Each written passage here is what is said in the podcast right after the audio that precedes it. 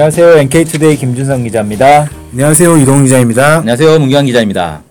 요즘 남북 관계 메인 이슈 중에 하나가 탈북자 문제죠. 네. 집단 탈북 북한 그 해외 식당 종업원들이 13명이 지금 13명인가요? 12명인가요? 12명이죠? 13명. 13명입니다. 예, 13명의 예, 종업원들이 한국으로 이제 집단 탈북을 했다.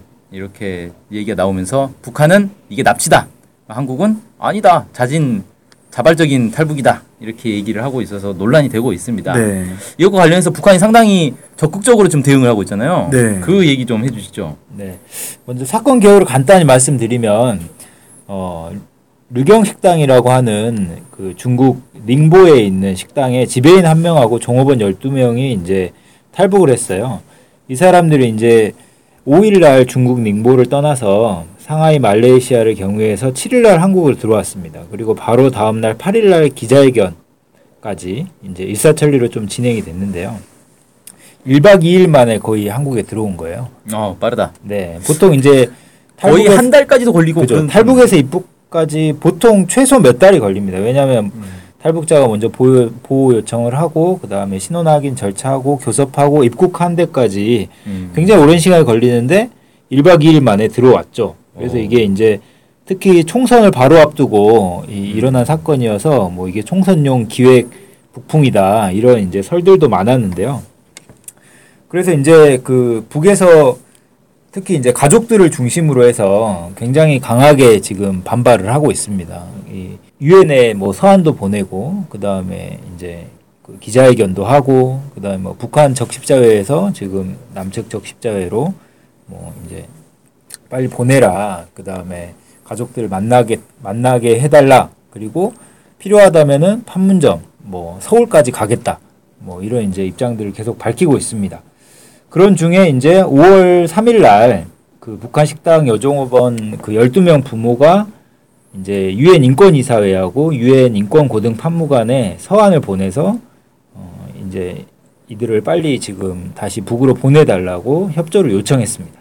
12명의 부모니까 그 지배인은 빠진 거네요. 그죠? 네. 지배인은 지금 이 사건을 어 주도적으로 좀 했던 인물로 북한은 보고 있습니다. 음. 그러니까 네. 국정원과 이렇게 같이 짜고 이 네, 12명을 이렇게 탈북시킨 사람으로 이렇게 지목이 된 거죠. 네. 음. 그래서 이번 이 유엔 서한에서 좀 특이한 점은 그 여종업원 12명의 실명을 다 공개를 했어요. 음. 네.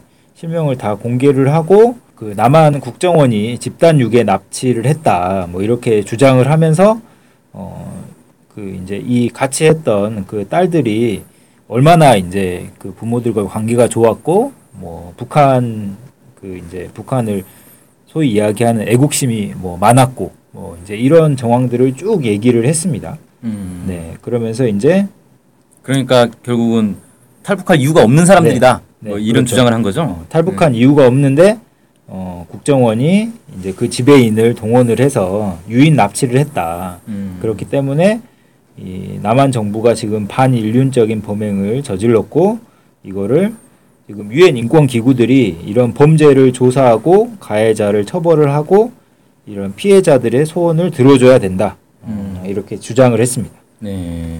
여기에 대해서 정부도 뭐 입장을 좀 냈나요? 입장을 냈죠. 그래서 이제 조준혁 외교부 대변인이 이제 정례 브리핑에서 주 제네바 북한 대표부가 이제 유엔에 그 서한을 보낸 것이 사실로 이제 확인을 했어요. 사실이고 음, 근데 이제 이런 납치설은 사실 무근이다. 어, 북한의 일방적인 주장이다. 주장이다. 이런 입장입니다. 네. 네. 그렇군요. 그 유엔 소환 말고도 또 뭐 기자회견도 했다 그랬는데 기자회견에서는 좀 특별한 내용들이 좀 나왔나요? 네, 기자회견은 이제 그때 당시에 이제 중국 유경 식당에 총 19명이 근무를 하고 있었어요. 네. 네. 그 19명 중에 이제 지배인까지 하면 20명이죠. 20명이죠. 어, 19명의 여종업원이 있었는데 네. 그 중에 12명이 지금 한국으로 들어온 거고 7명은 다시 북한으로 갔습니다. 네. 예, 그 7명과 이제 그 12명의 가족이 같이 기자회견을 했습니다. 네. 예, 이게 이제 5월 3일 날 진행된 건데 어, 그때 당시에 이제 그 기자회견에서 그 같이 일했던 종업원들이 그때 당시 정황을 상세히 알 거 아니에요. 네. 예, 그래서 이제 그 탈북 사건의 목격자들이 그때 사건이 어떻게 일어났는지 구체적으로 좀 이- 발언을 했는데요. 네. 먼저 이제 종업원 장수련 씨는 그그 뭐라고 얘기했냐면 지난 3월 중순부터 그 지배인이 어, 상부의 지시로 다른 나라의 식당을 새로 열기 때문에 바로 옮길 수 있게 준비하라고 음. 미리 이런 것들을 흘렸다고 주장을 했습니다. 그리고 또 이제 이전에 중국 연길에서 식당을 운영하다가 작년 10월에 그 이곳으로 옮겼대요. 예. 어, 옮겼기 때문에 이번에도 이제 좀 있으면 옮기려나 보다 그렇게 음. 이제 북한 그 식당 종업원들을 생각했다는 거죠. 네. 근데 지난해 10월에 옮겼는데 네. 이번 스- 뭐 반년도 4월, 안 하고 반년도 안 하고 또 똥이다는 건 좀 약간 이해 안 될 것 같아요. 장사가 좀 잘 안 됐나? 뭐 네. 어쨌든 뭐 네. 네. 아무튼 그래서 이제 이어서 그 종업원 최래영 씨가 그때 당시 이제 구체적 정황을 증언을 했는데요. 네. 네. 그때가 이제 4월 5일이죠. 4월 5일 날 점심 시간에 웬 사람들이 식당 뒷문에서 버스를 끌고 와서 이제 새로 운영하게 될 식당으로 떠나야 된다고 하면서 종업원들 태웠다는 거예요. 어, 어. 근데 이제 이 사람이 그때 당시에 우연히 그 식당 지배인이 버스 타고 온 사람 중에 한 명한테 다가가서 국정원 팀장이라고 불렀다는 겁니다. 어. 어, 그걸 이제 이 최래영 씨가 직접 목격을 했다는 거죠. 음. 그걸 듣고 이제 일이 심상치 않다고 이- 이제 이 사람이 느끼고 그 이제 아직 버스에 안 탄 그 일곱 명 있잖아요. 그 음. 아시 음. 버스에 안 탄 일곱 명한테 빨리 몸을 피하라고 이제 했다는 거죠. 음. 음. 그래서 이제 종업원 신성아 씨가 어 이제 이 말을 듣고 이제 아무 영문도 모르고 어 이제 안문 쪽으로 빠져서 식당을 벗어났대요. 어 그러니까 이제 일곱 명이 없어진 거 아니에요. 예. 그러니까 이제 잠시 후에 일부가 없어졌다는 알게 된 이제 그 지배인하고 그 이제 사람들이 버스에 탄 종업원들 데리고 황급히 달아났다는 겁니다.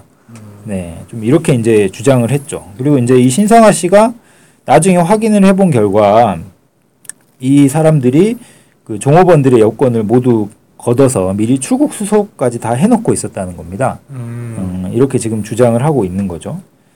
네. 그러니까 원래는 이 19명을 모두 데려가려고 했는데 네. 중간에 이게 들통나는 바람에 7명이 그 탈출을 하고 나머지만 이제 데리고 올 수 있었다. 뭐 그렇게 설명이 되는 거네요. 네, 네. 그리고 이제 종업원 최래영 씨는 이제 이번 사건을 지휘한 사람, 그러니까 아까 국정원 팀장으로 지목된 사람 있잖아요. 네. 이 사람이 원래 그 전에 연길에서 식당을 운영할 때부터 단골 손님으로 자주 왔다는 거예요. 어. 어, 자주 왔었고 또 이제 그때 그 지배인이 그 국정원 팀장을 그 피복 무역 할 때 알게 된 사람이다. 뭐 이렇게 이제 소개를 했다는 겁니다. 음. 네. 그러면 그 식당 지배인이 국정원 팀장이라고 불렀던 사람이 그 연길 때부터 네, 연길에서 식당 운영할. 때부터 자주 예. 왔던 사람이다. 네, 네. 어. 그래서 이제 지금 북한으로 다시 돌아간 그 종업원들의 증언을 종합하면 뭐 이런 거고요. 네. 그래서 이제 그때 기자회견에서 이 종업원 부모들이 지금 이제 탈북 사건에 연루된 자식들에 대한 심정을 굉장히 뭐 절절하게 이제 소개를 했죠. 뭐 자기 자식들이 이 사람들은 납치됐다고 생각하고 있으니까. 네. 네, 이렇게 하면서 빨리 한국 정부가 가족 간의 면담을 주선해야 된다. 이렇게 주장을 했습니다. 음. 예. 그러니까 이게 연길에서 원래 식당을 운영하다가 지난해 10월에 옮겼으니까 연길에서부터 알고 지냈다는 거는 이 사람들은 작년부터 이미 뭔가 관계를 계속 가지고 있었다. 네. 뭐 이렇게 이제 볼 수가 있는 거네요. 네, 네. 북한 그렇습니다. 기자회견의 주장에 따르면 네. 그렇군요. 예. 그래서 그래서 어쨌든 이걸 뭔가 해명이 되려면 지금 이제 국내에 들어와 있는 12명이 공개적으로 자신들의 입장을 밝히지 않는 이상 뭐 서로 양쪽의 주장을 입증할 방법이 없으니까 네. 해명이 안 될 것 같네요. 그리고 이제 한겨레 신문 그 보도에 따르면 몇 가지 또 이상한 점들이 많이 있어요. 뭐냐면 이제 그 한겨레 신문이 그 중국 식당을 직접 갔어요. 중국 아. 식당을 직접 가서 음. 거기 이제 중국 경영자가 있을 거 아니에요. 중국 경영자 중국 식당이니까. 아 경영자는 또 중국의- 중국인입니까? 예, 예. 경영자는 그러니까 북한 중국인이에요. 식당이 아니라 중국 경영자가 있는 곳에 북한 네. 종업원이 든 거군요. 네, 거기 지배인을 북한 사람으로 둔 거죠. 어. 아 경영자와 지배인이 따로 있는 거예요? 네네. 아. 네, 경영자가 있고 보통 우리 그 식당도 그러잖아요. 뭐 지배인 있고 아, 그런 사장이. 사장이 실제로 있고 일을 하는 건 아닐 수도 네, 있는 거니까 네, 네. 그러니까 소유주가 그죠. 따로 있겠군요. 예. 그래서 이제 그 중국의 경영자가 그 지배인이 그 120만 위안 우리나라 돈 한 2억 정도 되는데 음. 그 규모의 그 종업원들의 봉급을 미리 타갔다는 거예요. 어, 이 어. 사건이 일어나기 전에. 어. 허허. 어, 이리 타 이걸 타서 날랐다는 거예요. 소위 이야기하면. 어, 그럼 이거 몇 달치 월급 미리 받아간 거? 네, 뭐 몇 달치가 그러네. 아니라 거의 뭐 몇 년치려나? 네, 그 정도 될 수도 있는 거죠. 어. 그래서 이제 타갖고 원래 이제 이 사람이 좀 빚이 많았다는 거예요. 이 음, 지배인이. 지배인이. 예. 어. 뭐 그리고- 하려고 줬지? 이제 이 지배인이 이 사건이 일어난 게 그 이제 보통 북한 식당에는 부지배인이 이제 그 보위 책임자로 보낸다 그래요. 북한 네. 같은 경우는 예, 예. 이제 음. 관리를 해야 되니까. 네. 근데 이 보위 책임자인 부지배인이 베이징 출장을 떠난 사이에 어, 이 일이 벌어졌다는 거예요. 아, 없는 사이에. 예, 없는 사이에 이제 그리고 이제 또 하나는 그 북한에서 이제 그 종업원들이 CNN하고 인터뷰를 했잖아요. 예, CNN이 네, 북한 CNN 들어갔어요. 인터뷰 그죠, 했죠. 그죠. 했죠. CNN 인터뷰를 했는데 그때 당시에 이제 그 북한 식당 종업원 중에 한 명이 이 지배인 통화 내역에 그 이제 대한민국이 찍혀 있었다. 대한민국 번호가 찍혀 있었다는 거예요. 예. 그래서 이제 이 대한민국 번호가 국정원하고 연관된 거다. 이제 이렇게 북한 식당 종업원들은 주장을 했습니다. 음. 그뭐맨 마지막 그 거는 그 통화 내역을 저희가 확인할 수 없으니까 네. 네. 좀 믿기가 애매하다 손 치더라도 중국에 있는 지배인은 지금 누구 편을 들어줄 필요가 없는 사람이지 않습니까? 이 사람은 횡령당한 거 그러니까 같은데. 이 사람은 사기 사실 이제 망한 거죠. 그러니까 네. 그냥 피해자 입장에서 네. 객관적으로 얘기 할 수밖에 없을 것 같은데 네. 어 약간 좀 지배인이 좀 의심스러운 사람이 의심스러운 사람이네요 네. 지배인이. 그래서 이제 그 정세현 전 통일부 장관이 네. 전에 이제 그 이런 말을 했어요.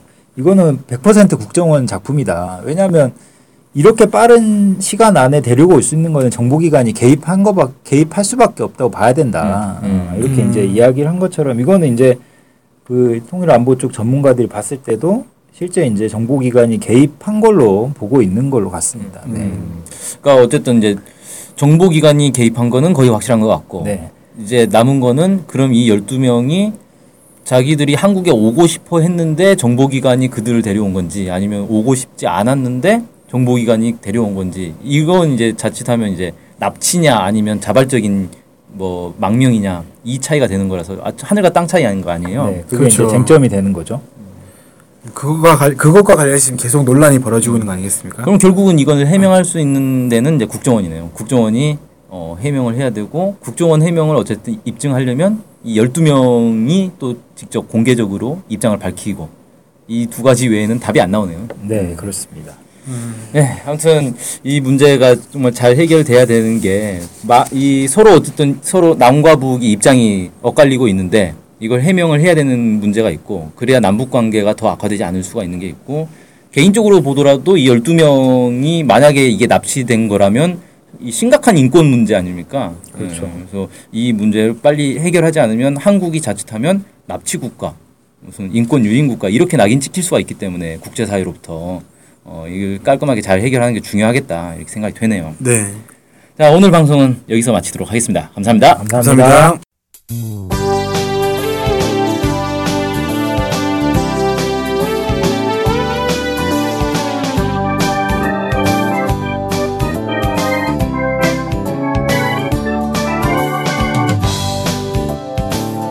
우리 NK투데이가 협동조합인 것 알고 계시죠? 네, 언론 협동조합 NK투데이 죠. 네. 근데 왜 협동조합이에요? 협동조합은 지분과 상관없이 조합원 모두가 동일한 권리를 갖는 민주적인 조직 형태거든요. 아 그래서 요즘 뜻있는 언론사들이 협동조합으로 바꾼 추세입니다. 네, 진짜 멋있어요. 약간. 그러면은 조합원이 되면 어떤 혜택이 있을까요? 일단 언론 협동조합 NK투데이의 한 가족이 되는 특권을 누릴 수가 있습니다. 특권이요? 네. 예. 그리고 각종 행사나 강연, 도서 판매 등에서 할인 혜택을 받을 수 있습니다. 네. 그럼 조합원에 가입하려면 어떻게 해야 돼요? 저희 홈페이지에 조합원 가입 안내가 자세히 나와 있으니까 한번 보시고요. 전화나 이메일로 연락 주시면 친절히 안내해 드리겠습니다. 물론 조합원에 가입하시려면 출자금과 월 조합비를 준비하셔야 합니다. 아, 그렇군요. 어쨌든 북한 소식을 정확히 보도해서 통일을 앞당기는 언론협동조합 NK투데이의 조합원이 꼭 되어주세요. 그리고 조합원 가입이 부담되시면 유료 구독자로 가입하셔도 좋습니다. 혜택은 똑같습니다. 자세한 내용은 nktoday.kr로 들어오셔서 확인하십시오.